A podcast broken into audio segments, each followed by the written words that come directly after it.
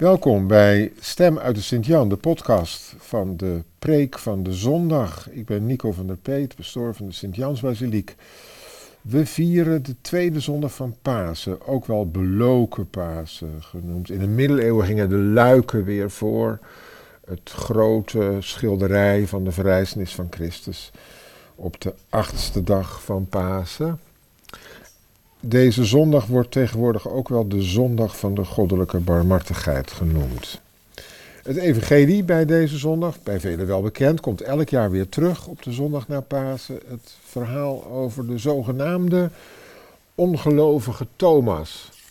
In het twintigste hoofdstuk van het Johannesevangelie. Ik lees het u voor. Op de avond van de eerste dag van de week, toen de deuren van de verblijfplaats der leerlingen gesloten waren uit vrees voor de Joden, kwam Jezus binnen, ging in hun midden staan en zei: Vrede zij u. Na dit gezegd te hebben, toonde hij hun zijn handen en zijn zijde. De leerlingen waren vervuld van vreugde toen zij de Heer zagen. Nogmaals zei Jezus tot hen: Vrede zij u. Zoals de Vader mij gezonden heeft, zo zend ik u. Na deze woorden blies hij over hen en zei: Ontvang de Heilige Geest. Als gij iemand zonde vergeeft, dan zijn ze vergeven. En als gij ze niet vergeeft, zijn ze niet vergeven. Thomas, een van de twaalf, ook Didymus genaamd, was echter niet bij hem toen Jezus kwam. De andere leerlingen vertelden hem: Wij hebben de Heer gezien. Maar hij antwoordde: Zolang ik in zijn handen niet de tekenen van de nagelen zie en mijn vinger in de plaats van de nagelen kan steken en mijn hand in zijn zijde leggen, zal ik zeker niet geloven. Acht dagen later waren zijn leerlingen weer in het huis bijeen en nu was Thomas erbij. Hoewel de deuren gesloten waren, kwam Jezus binnen, ging in hun midden staan en zei: Vrede zij u. Vervolgens zei hij tot Thomas: Kom hier met uw vinger en bezie mijn handen. Steek uw hand uit en leg die in mijn zijde en wees niet langer ongelovig, maar gelovig. Toen riep Thomas uit: Mijn Heer en mijn God. Toen zei Jezus tot hem: Omdat ge mij gezien hebt, gelooft ge? Zalig die niet gezien en toch geloofd hebben. In het bijzijn van zijn leerlingen heeft Jezus nog vele andere tekenen gedaan die niet in dit boek zijn opgetekend. Maar deze hier zijn opgetekend opdat gij moogt geloven dat Jezus de Christus is, de Zoon van God. En opdat gij door te geloven leven moogt in zijn naam. Ik zei het al, deze zondag wordt ook wel de zondag van de goddelijke barmhartigheid genoemd. Wij leven van barmhartigheid. Zonder vergeving, vrede, bevrijding van angst, heeft een mens geen leven. De leerlingen zitten angstig bij elkaar op de avond van Pasen. U hoorde het, in een zelf opgelegde lockdown. Uit vrees voor de Joden staat er. Die morgen hebben Petrus en Johannes het graf geopend, leeg, aangetroffen. Alleen de doeken waarin Jezus was gewikkeld lagen er nog. Hij was bevrijd van de banden van de dood, de winselen waarin hij gewikkeld was. Wat zouden de autoriteiten van het land, van de tempel ervan vinden? De leerlingen waren zelf Joden. Waarom waren ze angstig? Wellicht vooral voor zichzelf, voor hun schuldbewuste ziel. De eerste kerkgemeenschap leefde in angst, vertelt het Evangelie. De leerlingen waren erg tekortgeschoten. Ze hadden Jezus verlaten. Ze waren op de vlucht geslagen. Er was in hun midden verraad geweest, verloochening. Ze sluiten zich op in hun schuldgevoel en angst en geven om zo te zeggen de Joden buiten de schuld. Terwijl de eerste kerkgemeenschap beter de hand in eigen boezem kan steken. Hoe gaat Jezus om met ons menselijk tekort, onze angst voor ons eigen hachje? Vrede zij u. Dat is het eerste woord van de opgestaande Heer op de dag van Pasen. Shalom. Geen verwijten, geen boetepreek, nee, vrede. Zo treedt Jezus ons menselijke tekortschieten en zondigen tegemoet. Zondag van de goddelijke barmhartigheid. De leerlingen ontvangen geen oordeel, maar zij krijgen te horen uit Jezus' mond: Ontvang de Heilige Geest. Als gij iemand zonde vergeeft, dan zijn ze vergeven. Als gij ze niet vergeeft, zijn ze niet vergeven.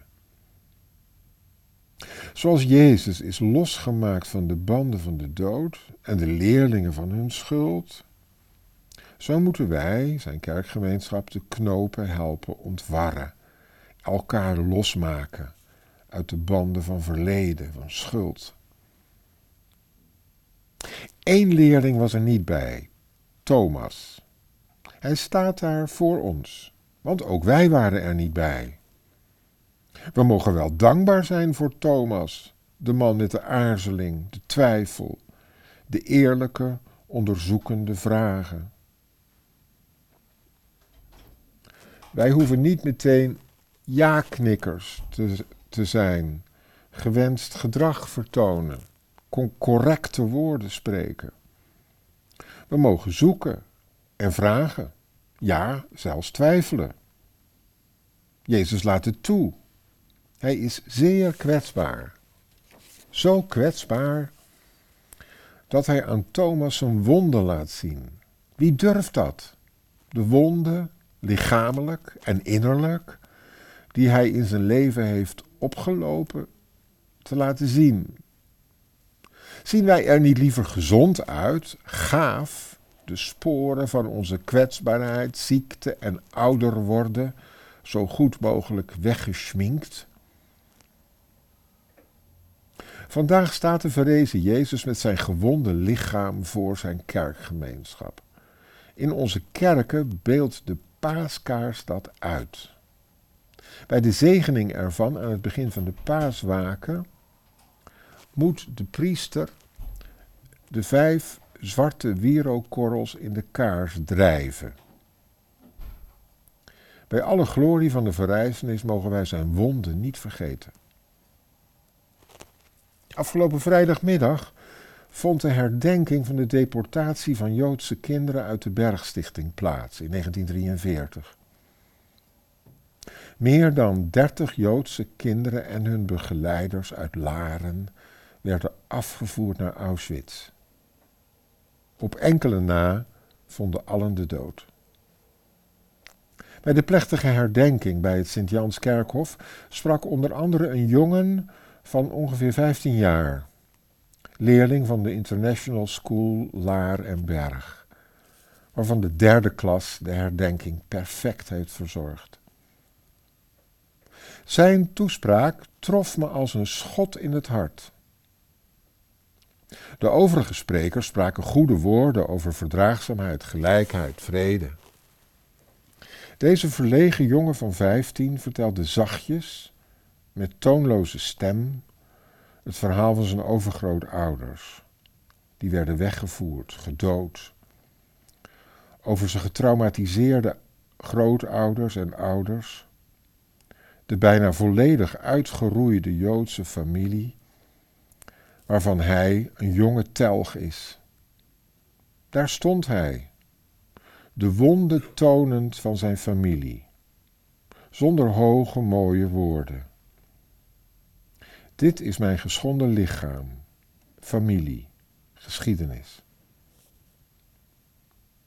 Zijn tengere, verlegen, kwetsbare gestalte en stem deden mij denken aan die andere zoon van het Joodse volk, Jezus van Nazareth. Hij zegt ons vandaag: Kom hier met uw vinger en bezie mijn handen. Steek uw hand uit en leg die in mijn zijde. En wees niet langer ongelovig, maar gelovig. Thomas durft het. Wat is zijn reactie op Jezus' gewonde lichaam? Mijn Heer en mijn God, zegt hij. Mijn moeder leerde mij vlak voor mijn eerste heilige communie dat ik die woorden zachtjes moest zeggen in elke mis, wanneer de priester de hostie en de kelk opheft na de consecratiewoorden. Zo is God bij ons. In een als gebroken brood gewond lichaam, vergoten bloed. Mogen de vrezen Heer herkennen en een kans geven zich aan ons te laten zien. In de wonden, de pijn, de angst van onze naasten en van onszelf. Dat we door ons eerbiedig en geduldig luisteren en aanwezig zijn bij elkaar, bijzonder bij de gewonde mensen om ons heen, de wonden helpen helen. En Jezus herkennen en eren als onze Heer en onze God. Ik wens u allen een mooie week toe. We gaan verder in deze zeven weken van Pasen. En ik hoop u volgende keer weer te treffen bij onze podcast Stem uit de Sint-Jan.